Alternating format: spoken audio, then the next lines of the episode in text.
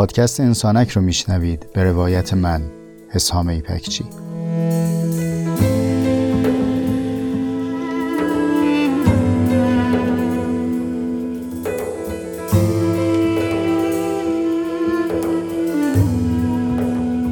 پادکست انسانک مجموعی از جستارهای صوتی است که توی اون تجربیات زیسته و روزمرگی هامون رو با عمقی کمی بیش از معمول روایت می‌کنم.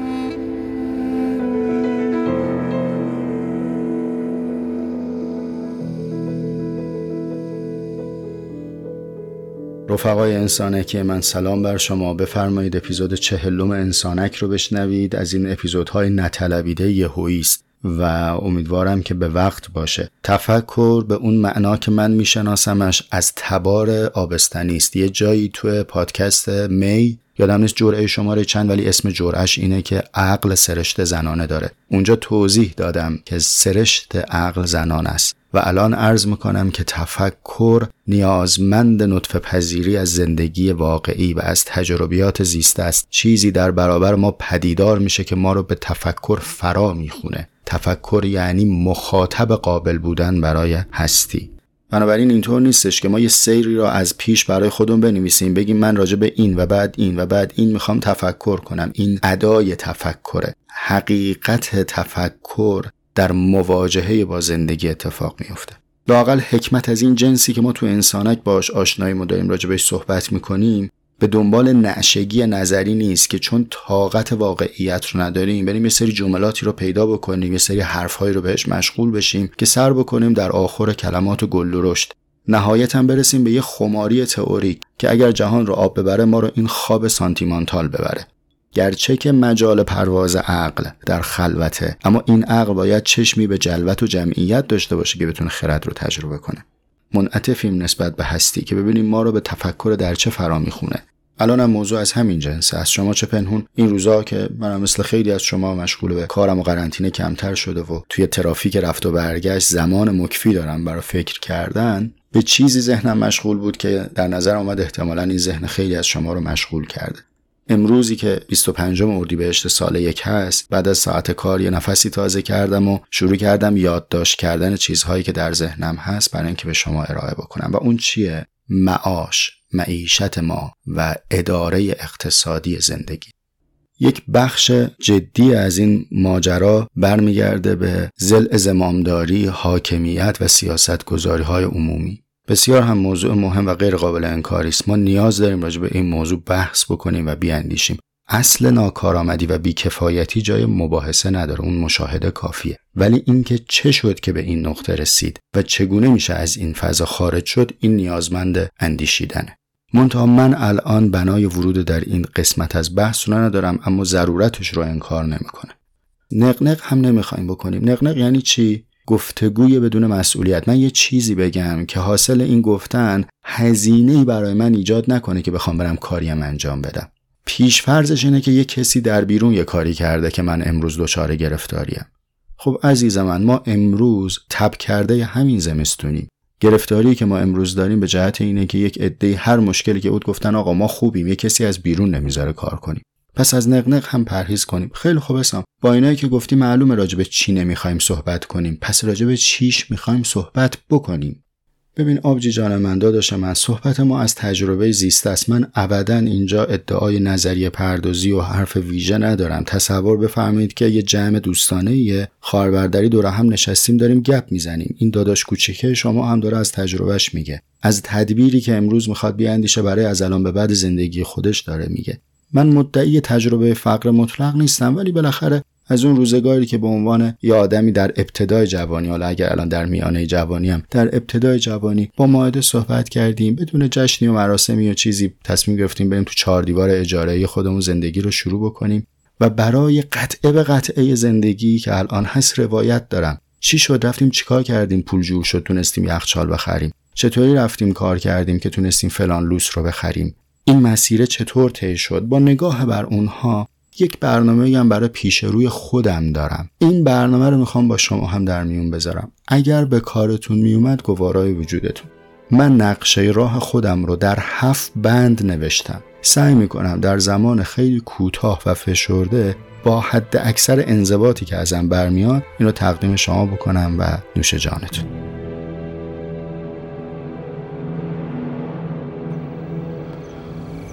وقتی مردهای همسایه انقدر دیر به خانه میرند تا تیفلا بخوابند که نان از دست خالی پدر نخواهند چه جای اشرت مملکت صاحب داره.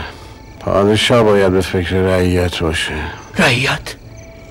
رعیت کدام پدر سوخته؟ میراث کدام مخنس این مردم انسانهای شریفی هستند. بسیار والاتر از همپالکی های فالود خور تو. فقط مسلومند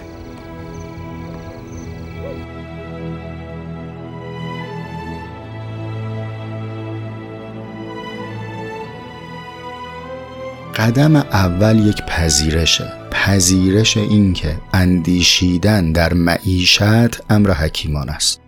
شاید برای خیلی از شما اینا توضیح واضحات باشه و ضرورت نداشته باشه. من برای اون اقلی میگم که مثل من در معرض یک سوء تفاهمن. یادم میاد که روزهایی که دبیرستان بودم این معلمی به من اینجوری پند می‌داد. میگفتش که حسام یا فیلسوف شو یا کاسب شو. این دوتا با هم جمع نمیشن. اصلا ما پرورش یافته این تفکریم. جلوتر عرض می‌کنم خدمتتون. و انگار ملکه ذهنی من شده بود که اگر وقتی بذارم برای اینکه بخوام به اقتصادم به پولدار شدن به دارایی فکر بکنم این قفلته. دارم از یه چیز دیگری جا میمونم. من میگم اولا بپذیریم که این قفلت نیست این حکمته. اگر اینو نپذیریم ادامه صحبت ما به جایی نخواهد رسید. این سوء تفاهم هم ریشه در سنت ما داره ریشه در تاریخ ما داره. ما اندیشمون همواره آمیخته به یک وجه صوفی وشانه ای بوده که فکر از جماعت تارک دنیا به ما رسیده. ما نمی‌دونیم اینها در خصوص معاششون چیکار می‌کردن. یه بخشیش هم مربوط به اقتضای جامعه سنتی بوده.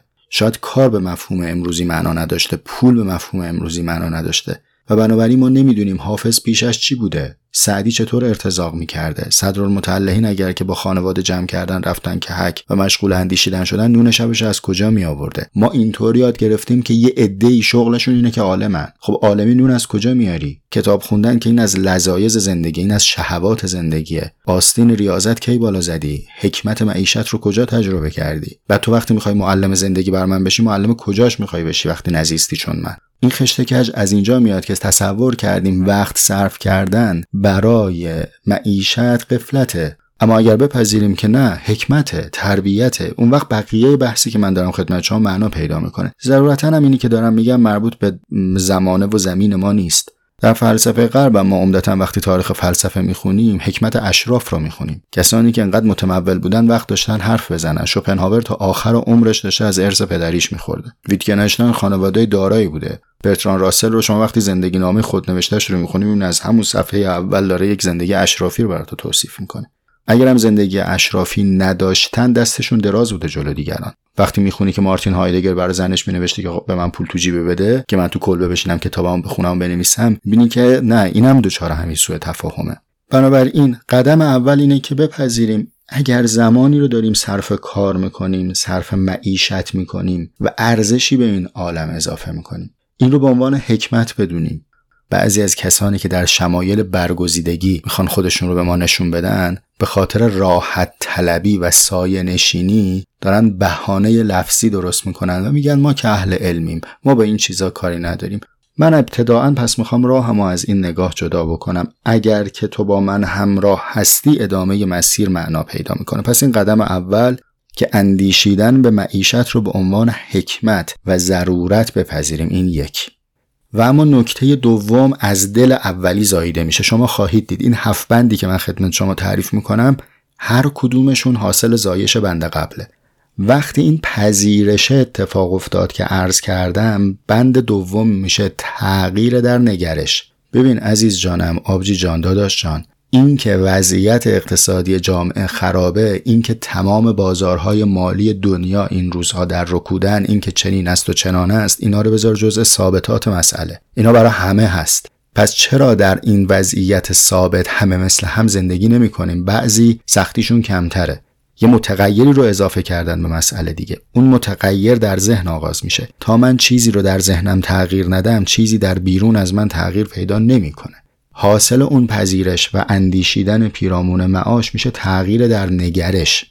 ما یه سری مفاهیمی رو باید متفاوت از گذشته نگاه بکنیم. از جمله این که ثروت رو مذمت نکنیم. ثروت امر ناپسندی نیست. وقتی ما در ذهنمون ثروت رو مذمت می‌کنیم و بدگوی ثروتیم بدگوی ثروتمندیم سرمایهدار برامون زالو صفته پولدار برامون چپاولگر مفخوره. هر دارایی رو در خیابون می‌بینیم نشناخته دیفالت ذهنیمون روی این تنظیم شده که یا خودش دوز بوده یا پدرش.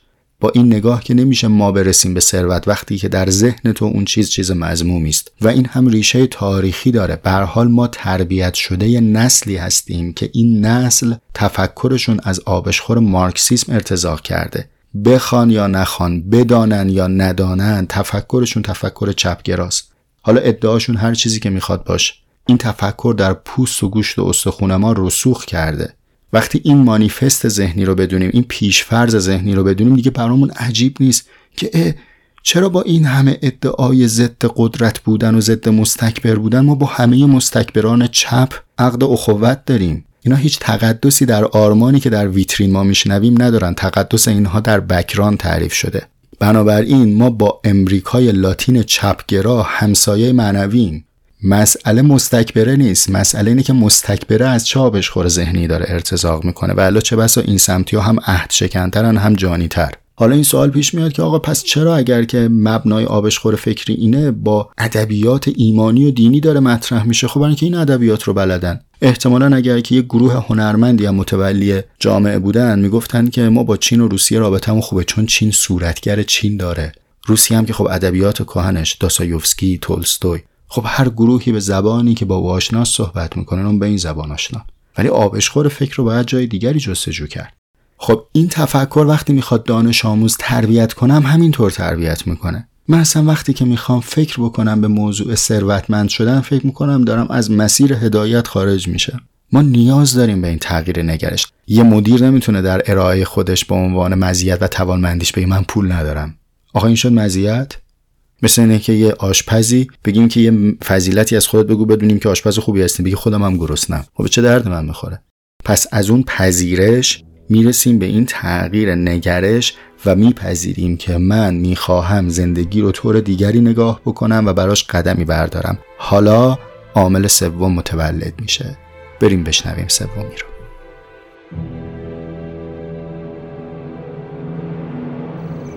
ملتی که ادبش قناعت را فضیلت می‌داند. هر سال دچار گهدی است. پس مجلس و ادالت خانه در این میان چه کاره عدالتی که می‌گوید که آقازاده به دنیا بیاید یکی خانه زاد دلم می‌خواست روزگار بهتری بود و از عشق می‌گفتی. قصه شیرین فرهاد. فرهاد کم نبود. اون سنگ از کوه سخت برداشت. نریگ از ساحل سلامت.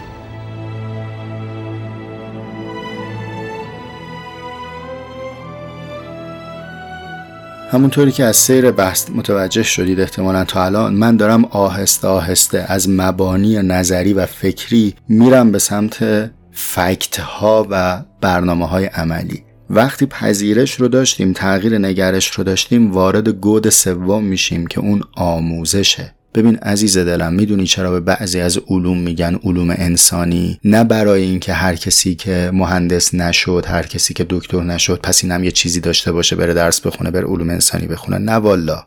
این اشرف علومه. علوم انسانی تجربه انسانها در زیست اجتماعی است. علمی است که مبدعش خود انسانه. علمی است که وضع شده اعتبار شده برای اینکه آدمیان بتوانند بهتر زندگی بکنند. دانش اجمالی به علوم انسانی ضرورت زیستن در جامعه انسانی نمی‌تونی نداشته باشی. بحثی نیست که بریم متخصص بشیم. مگه ما برای بهداشت عمومی و سلامت نیازمند آگاهی نیستیم. اگر آگاهی کسب می‌کنیم که چطور زندگی سالم داشته باشیم که ادعامون نمیشه که من دیگه فوق تخصص قلب و تغذیه و چین و چنانم. علم اجمالی به سلامت ضرورت زندگیه. باید حداقل علمی رو به حقوق داشته باشیم که بتونیم زندگی کنیم. به فهم من حقوق اساسی و حقوق تعهدات رو همه باید بلد باشه. حالا همه باید بلد باشن منظورم یک سواد همگانی است از یه جای به بعدش دیگه فراخور تجربیاتی که در زندگی داری. می‌رسی به مسئله ازدواج برو قوانینش رو یاد بگیر. به تجارت برو قوانینش رو یاد بگیر. به واردات و صادرات برو یاد بگیر. علم اجمالی به روانشناسی رو باید همه داشته باشیم که بتونیم از خودمون حفاظت بکنیم آسیب نبینیم و از دیگران حفاظت بکنیم و آسیب نزنیم. و اگر آسیب دیدیم لاقل بدونیم به کجا باید مراجعه بکنیم برای ترمیم. از جمله علوم انسانی که ضرورتا باید باهاش آشنایی داشته باشیم علم اقتصاده. اقتصاد در باب افتعال علم قصده علمی است که به شما این توانایی رو میده که قصد بکنی چگونه نسبت برقرار بکنی میان امکانات و نیازها. این کارکرد علم اقتصاد. حالا در مورد خود این آموزش سه تا عرض دارم. عرض اولم خطاب به کسانی است که عالم این فضا هستند خبرن دستم به دامن چینچین پرگلتون. به ماها یاد بدید. شما که دانشمند اقتصاد هستید شما که پژوهشگر هستید در این حوزه حتی اگر رسالت اجتماعی هم برای خودتون قائل نیستید آگاهید که ثروتمند بودن در جامعه ثروتمند معنا پیدا می‌کنه. شما پولدار جامعه فقیر باشی حز ثروت نمی‌بری. اولا که گردش ثروت اتفاق نمیافته و پول راکت میگنده. در ثانی امنیت حز بردن از ثروتت رو نداری چون همیشه در معرض یورش کسانی هستی که محرومیت رو تجربه می‌کنه حتی اگر رسالت خودت ندونی بر مبنای منفعت تکلیفه که به من و دیگرانی که آگاه نیستیم آگاهی ببخشید. من نمیگم مفت آگاهی بدید. هیچ پولی گواراتر از پولی که بابت آموزش دریافت میشه نیست. نوش جونتون. ولی بالا غیرتا دریوری فروشی و پکیج فروشی علکی نکنید. یه چیزی یاد بدید که اگر کسی اومد هزار تومن سرمایه گذاری کرد یاد گرفت چند برابرش رو بتونه در زندگی خودش تأمین بکنه یا از دارایش حفاظت بکنه. این عرض اول بر اونهایی که توانمندن. عرض دوم برای امثال خودمه که نیازمند یادگیری هستیم. ببین برای یاد نگرفتن هیچ بهونه‌ای وجود نداره. امروز دوره فراوانی منابع. بعضی به میگن آقاش مثلا شما که 16 17 سال پیش شروع کردین به کار کردن خیلی شرایطتون بهتر بوده. فلان چیز انقدر بوده فلان چیز انقدر بوده قیمت ها ارزون تر بوده. راست میگی.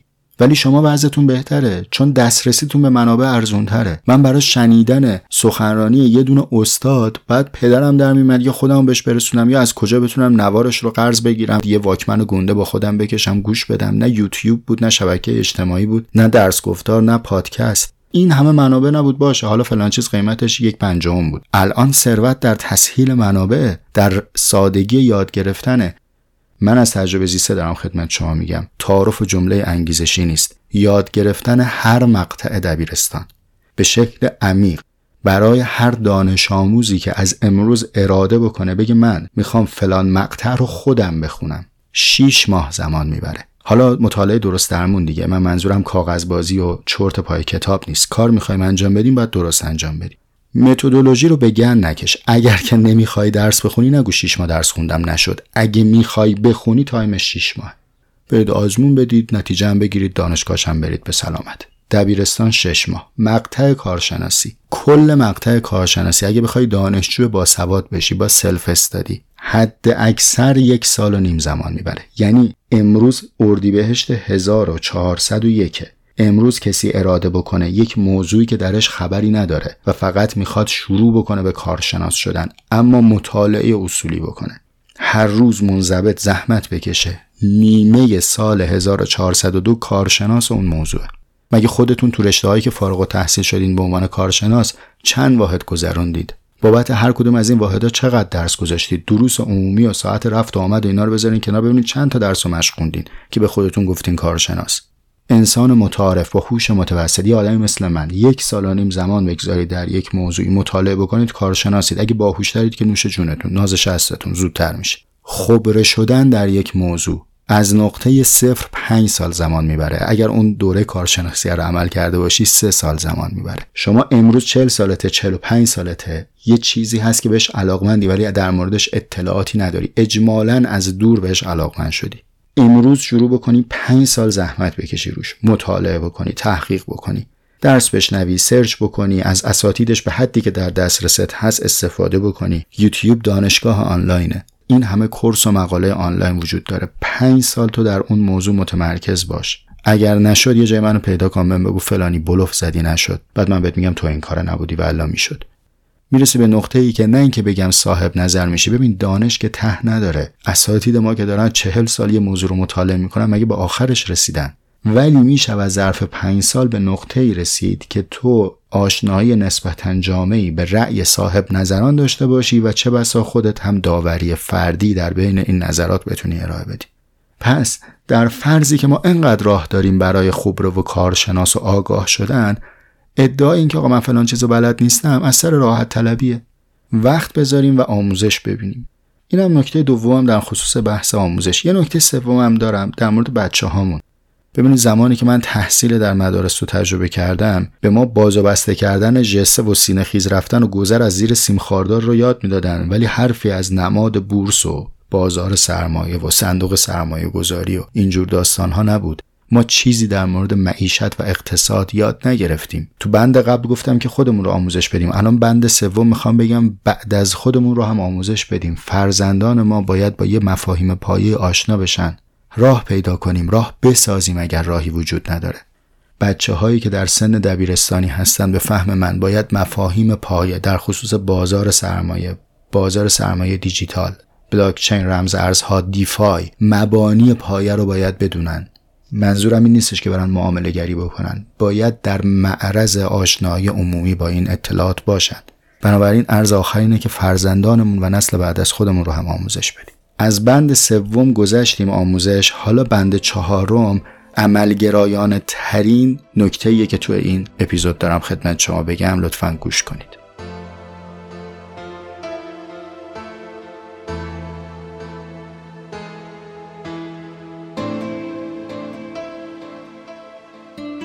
بند چهارم از نظر من قول چراغ جادوه یعنی قول چراغ جادو بیاد بیرون بهش بگی که من می‌خوام ثروتمند بشم این جمله رو باید بهت بگه.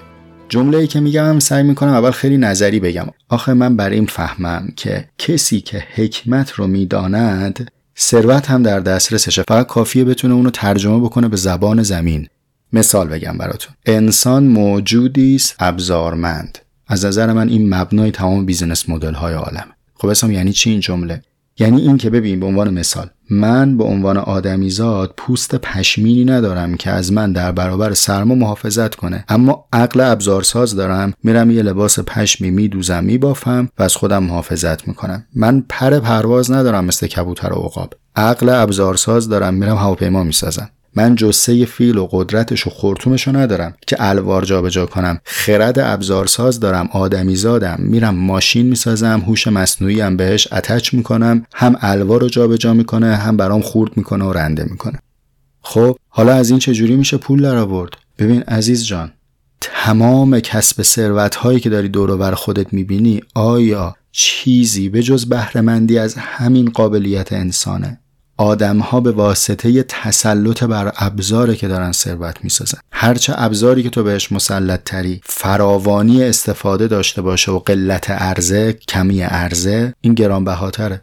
شما یه راننده شریفی هستی. ابزاری که در اختیارته ماشینه. در اختیار صدها هزار نفر هست. اما یه ابزار دیگری رو هم بر این اضافه می‌کنی. اونم device هوشمنده. حالا دیگه بلدی با موبایلت بری توی پلتفرم آنلاین کار بکنی. بازارت جهش پیدا می‌کنه دیگه. دیگه مثل اون مدل سنتیش نیستی که بشینی زنگ بخوره از صبح تا ظهر یه trip بری تا مقصد خالی برگردی بگی اینم کسب و کارم. حالا دیگه روش جدید اضافه میشه. خب تو که این ابزار رو تجربه کردی هرچه ابزارهای بیشتری رو بهش مسلط باشی فرصتهای کسب درآمد برات بیشتر. شما اگر تولید بکنی یا مهارت استفاده از ابزاری رو داشته باشی که دیگران بهش نیازمندن امکان نداره که متقاضی نداشته باشی. ما گاهی تو طرح مسئله مسئله رو یه جوری مطرح می‌کنیم که برای خودمون مسئولیت ایجاد نشه. خب من که پول ندارم. اشکالی نداره. اینو به دیگران بگو. ولی تو خلوت از خودت بپرس. بگو مهارت داری که پول نداری یا مهارت رو نداری؟ اگه مهارت نداری بگو من مهارت ندارم. پس نکته چهارمی که می‌خوام عرض بکنم از آگاهی گذشتیم تغییر نگرش رو رسیدیم ضرورت آموزش رو رسیدیم. حالا تو خانه چهارم عزیز من یک ابزار رو حداقل انتخاب کن. حداقل یک ابزار. و بر او کاملا مسلط باش. حالا اینکه این ابزار چه باشه بر اساس استعداد تواناییت منابعی که در دسترست هست اقلیمی که داری تو زندگی می‌کنی. خب من تو تهران اگر مهارت تعمیر قایق موتوری داشته باشم شاید خیلی برام کارآمد نباشه. ولی تو قش تو بندر انزلی ممکنه همین مهارت کار کرد داشته باشه. نمی‌دونم. تعمل کن و اون ابزار رو انتخاب کن بر یک ابزار حداقل. اگر تونستی بیشتر که به به. مسلط باش انتخاب کن بگو من می‌خواهم توانمند در این ابزار باشم. ابزار یعنی چی؟ ابزار یعنی هر آن چیزی که حل مسئله ازش برمیاد. می‌خواد چکش باشه می‌خواد کامپیوتر باشه می‌خواد یه ماشین باشه می‌خواد نرم افزار باشه. من حسام دارم با خودم فکر می‌کنم که ارتقا بدم سطح اقتصادی زندگیم رو. چیکار باید بکنم؟ باید به ابزار جدیدی مسلط بشم که این ابزار ثروت بیشتری رو برای من تولید کنه. میرم یادش می‌گیرم. مشخصا تو این ایام که اکثر بازارها با چالش روبرو هستن در ایران و جهان مطمئن ترین سرمایه گذاری که می‌تونید روش فکر بکنید و برنامه ریزی بکنید سرمایه گذاری روی خوده. و تضمین شده ترین سرمایه گذاری روی خود یاد گرفتن یک ابزاره. مهارت پیدا کردن در یک روش حل مسئله است. اینم نکته چهار. اما نکته پنجم از اون هایی که دوست دارم در موردش صحبت بکنم به عنوان یک بند مستقل. یه نفس تازه بکنم بعد ادامش رو عرض کنم خدمتتون.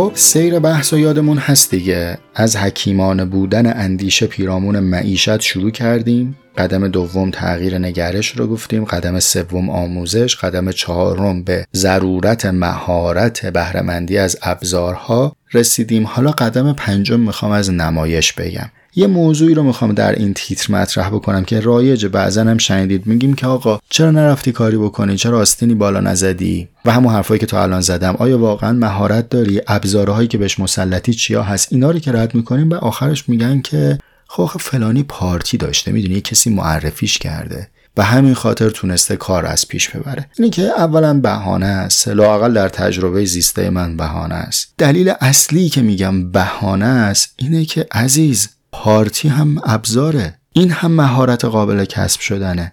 بچه بعدش اینه که یک انسان ناتوانی رو به عنوان توانمند معرفی بکنن. این بچه چرک ماجراست. ولی یه وجه مثبتی از ماجرا هم هست که نیازمند برنامه ریزیه داشتن شبکه اجتماعی و دامنه گسترده از ارتباطات خودش یک مهارت خودش از اقسام ابزارهاست. شما بهترین جنس رو هم داشته باشی. اگر مغازت ویترین نداشته باشه می‌تونی بفروشی. و همین من در میون انبوهی از مهارت ها مهارت نمایش رو جدا کرد.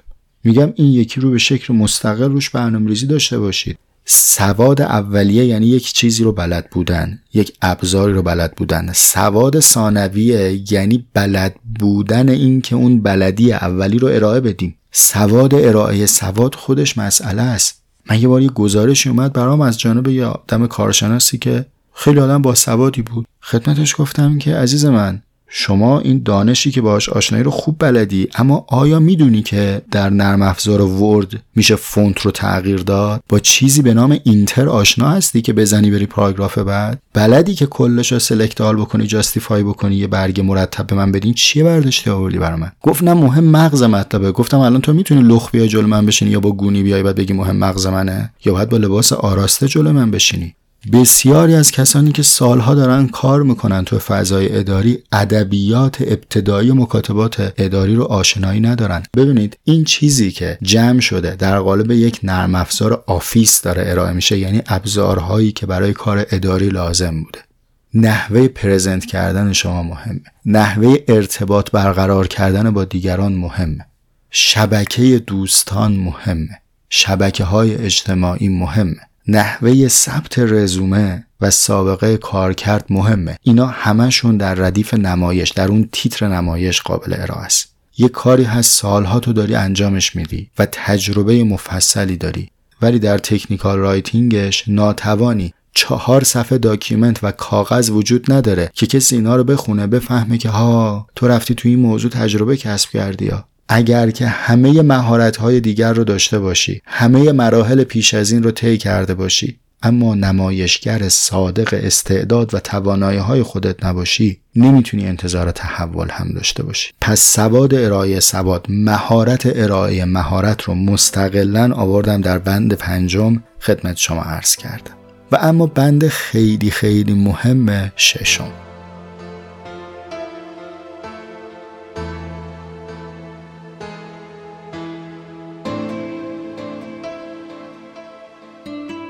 یه حساب دو دو تا چهارتای ریاضی بگم خدمت شما. هر عددی فرقی نداره چقدر. تقسیم بر بینهایت چند میشه؟ همه می‌دونیم دیگه میشه صفر. اگر شما بیلیون دلار میلیارد تومن سرمایه و ثروت داشته باشی وقتی تقسیمش بکنی به نیاز بینهایت فقیری. در معرض نیاز بینهایت ما همواره محتاجیم. پس برای اینکه بتونیم معیشت خودمون رو ارتقا بدیم یکی از کارهای ضروری که من برای خودم تکلیف کردم. به شما هم پیشنهاد میدم. میل داشتید عمل بکنید. اینه که یک نیازنامه تعریف بکنید. اگر که در نیاز باز باشه و هر کسی از کنار من رد میشه بتونه یه نیاز به نیازهای من اضافه کنه. که مثلا من ساعت دوست دارم. هر کسی می‌بینم با هر ساعتی که میاد یا اونم داره یه دونه ساعت به ساعتهای مورد نیازم اضافه میشه. هر ماشینی هم که از کنارم رد میشه چون حال می‌کنم با ماشین بگم ها اینم بود. اینم به نیازام اضافه شه. حالا راجع به کتاب زیرا بشه نمیزم اون اشکال نداره به نیازها اضافه شه. ولی اگر این صندوق نیاز باز باشه و هر کسی هر اتفاقی بتونه یک نیاز به نیازهای ما اضافه کنه که ما بدبختیم یه سندی بنویسیم بگیم آقا من به این نیاز دارم. حتی اگر می‌تونی عددش هم بنویس عددش هم به ارز مبنا و قابل اتکا بنویس نری به ریال بنویسی. بگو من انقدر امکانات و اعتبار لازم دارم برای رسیدن به این سند نیاز. ببین عزیز دل حرف من از جنس حرف سخنران های انگیزشی نیست بهت بگم برو یه ویش برد درست کن. هر چیزی رو بهترینشو بذار تو تخته آرزوات یه ویلای آنچنانی یه ماشین آنچنانی. نه والا خردمندهای روزگار اینجوری زندگی نمی‌کنن. اونی که خرد اقتصادی داره اینجوری زندگی نمی‌کنه. فکت براتون بیارم. مثال جناب وارن بافت از پولدارترین آدمهای روزگار ماست. فکر می‌کنم الان 100 بیلیون دلار سرمایشه زندگی این آدم رو برید مطالعه بکنید برید بخونید. مستندی داره. اگر که میل داشتید فکر کنم توی این تلویزیون های اینترنتی هست تو یوتیوب هست می‌تونید برید ببینید. یکی از ایکاش ها و حسرت های من اینه که چرا وقت ندارم دست تنهام و الا دوست می داشتم برای شما یه انسانکی بسازم به عنوان انسانک کسب و کار. اصلا جدای از این انسانکه. اونجا فقط تجربیات business ی آدم ها رو که برای خودم خیلی مورد علاقه است و می‌خونم بهتون بگم. کیف می‌کنه آدم. یکی از کسایی که زندگیش قابل تأمل در حوزه کسب و کار وارن بافت دیگه خونه که الان توش اقامت می‌کنه رو قبل از اینکه به این ثروت کلان برسه خریده در سال 1958 خونه خرابه ای نیست خونه کوچیکی نیست اما نه در بهترین شهر امریکاست نه در اون محله ای که هست بهترین خونه اون محله است. ولی وارن بافت پولدارترین آدم اون دیاره. سال 1958 یه خونه خریده 31500 دلار. الان عدد رو به روز بکنیم مثلا می‌خواد بشه حوالی 300 هزار دلار امروز. 300 هزار دلار میشه پول خرید یه آپارتمان کوچیک در یه منطقه خوب تهرون بعدها ازش زیاد پرسیدن در مصاحبه ها که آقا تو خیلی پولدار و ثروتمند شدی بعد از اینکه این خونه رو خریدی چرا خونه تو عوض نکردی؟ چی جواب میده؟ یه ببین اینجا تو زمستونا گرمه تو تابستونا هم خنکه به اندازه کافی هم اتاق داره جامم خوبه. پس من همینجا زندگی می‌کنم دیگه. من اگه عرض می‌کنم که برای خودمون نیازنامه بنویسیم ابدا نمی‌خوام ترویج فقر کنم بگم زندگی خودت رو برو خیلی دون از شعنت بنویس. نه خوب بنویس نیازهاتو درشت بنویس ولی به اندازه نیازت بنویس. وارن بافت اگر مینوشت من می‌خوام ده تا خونه داشته باشم نمی‌تونست آمار مطالعهش رو به این سطح بیاره. باز برید بخونید تو مصاحبه ها میگه من روزی 500 صفحه مطالعه می‌کنم. از نظر من شخصی دیگه نظر شخصیه. اگر کسی روزی زیر پنجاه صفحه مطالعه داره یا کمتر از یک ساعت خالص وقت آموزش داره نمی‌تونه گلایه کنه. از اینکه چرا زندگی من متحول نمیشه در حوزه معاش. این آدم هم اگر که نگاهش این بود که من هی می‌خوام ماشین به ماشین اضافه کنم خونه به خونه اضافه کنم نمی‌رسید به روزی 500 صفحه مطالعه. شما برید ساعتهای مطالعه بیل گیتس رو ببینید. حالا ذهن بهانه تراش من جای مقدم نتیجه رو عوض می‌کنه. میگه ها این چون پول داره وقت داره مطالعه کنه. چون سخته اگر باور کنی که او چون مطالعه می‌کرد پولدار شد. حالا گفتم ماشین اینم بگم. یه دونه کادیلاک داره مال سال 2006 کادیلاک مدل XTS می‌تونید برید search بکنید. ماشین قدیمیه. همون زمانم ظاهرا ماشین رو نو نخریده از قیمت افتاده رفته خریده. بعد باش مصاحبه می‌کنن. میگن آقا تو چرا نمیری ماشین بهتر بخری؟ ببین مدل محاسبه و تدوین نیازنامه اینجوریه. میگه من در سال 3500 مایل تردد با ماشین دارم رانندگی می‌کنم. برای 3500 مایل رانندگی این ماشین مناسبه. موضوع این نیست که بهترین ماشین امروز چیه. موضوع این نیست که آخرین مدل گوشی چیه. موضوع اینه که اون چیزی که مورد نیاز منه چیه. اگر اونی که مورد نیازت بهترین دنیاست بهترین دنیا رو بخر و برای خودت آماده کن. اما اگه جای دیگه نیازت با چیزی ارزانتر و در دسترستر تامین میشه اجازه نده که نیازت رو دیگران یا فضای همگانی برات تعریف کنن. آخر این بند هم یه ارجا بدم دوباره به پادکست می نمی‌دونم جرعه چندم اسمش مینیمالیسم اگر اشتباه نکنم. یه جمله از سقرات رو نقل کردم. سقرات میره تو بازار می‌بینه همه دارن خرید می‌کنن. بعد میگه چه بسیار است آنچه که من بدان نیاز ندارم. بنابراین محدود تعریف کردن برای نیاز ضرورت داره که ما بتونیم از زندگیمون لذت ببریم و معاش بهینه داشته باشیم. پس نکته ششم هم شد مدیریت نیاز و اما خان هفتم و آخر.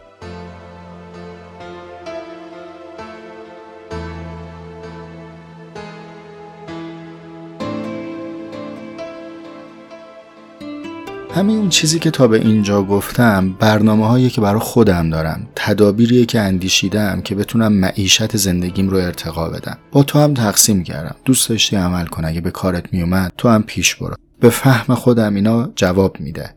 یه بند هفتمی دارم که مردد بودم در اینکه بگمش یا نه. در نهایت تصمیم گرفتم بگم ولی برهانی الان نمی‌خوام براش اقامه کنم. تو فرض بکنی که یک تصمیم قلبی و درونیه. اون همین که سفره گسترده داشته باشیم. بحث پول نیست فقط. در هر چیزی که به تو می‌رسه سهمی برای دیگران در نظر بگیری وقتی بدون بخل عرضه می‌کنی بدون بخل بر تو عرضه میشه.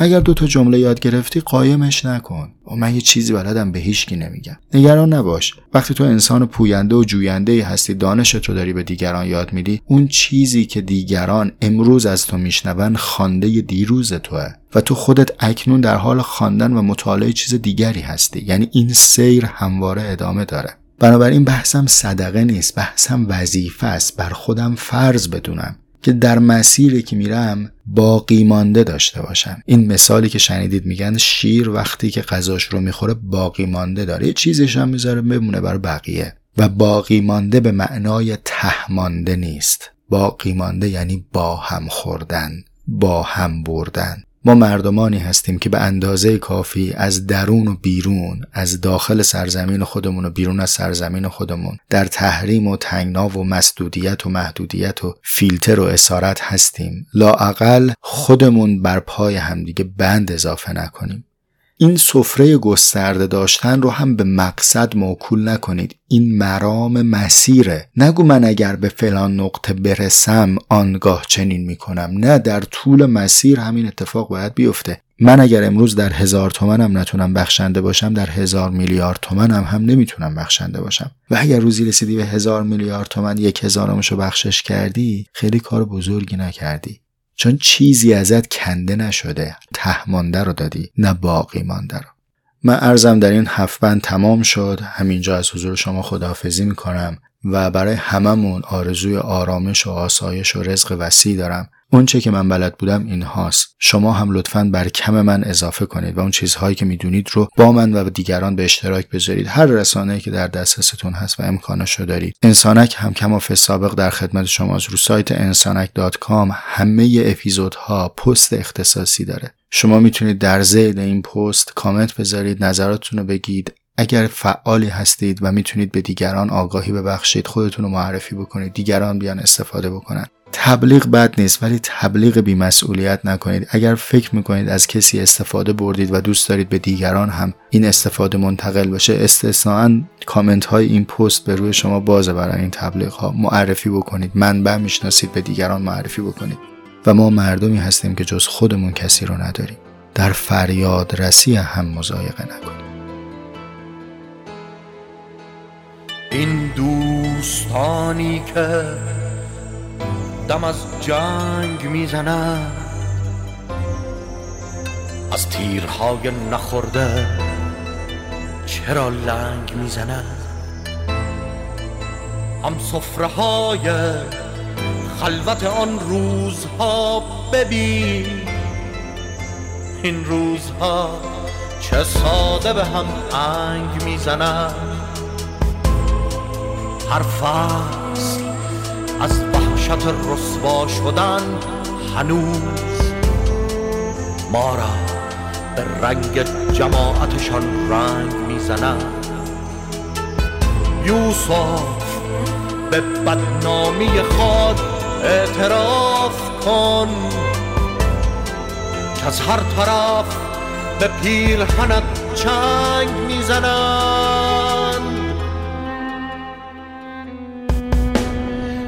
بازی عوض شده و همان هم قطارها از داخل قطار به ما سنگ می‌زنند. بیهوده دل مبند بر این تخت روی آب. روزی تمام اسکله ها زنگ می‌زنند. این دوستانی که دم از جنگ می‌زنند از تیرهای نخورده چرا لنگ می‌زنند؟ هم صفره های خلوت آن روزها ببین این روزها چه ساده به هم انگ می‌زنند.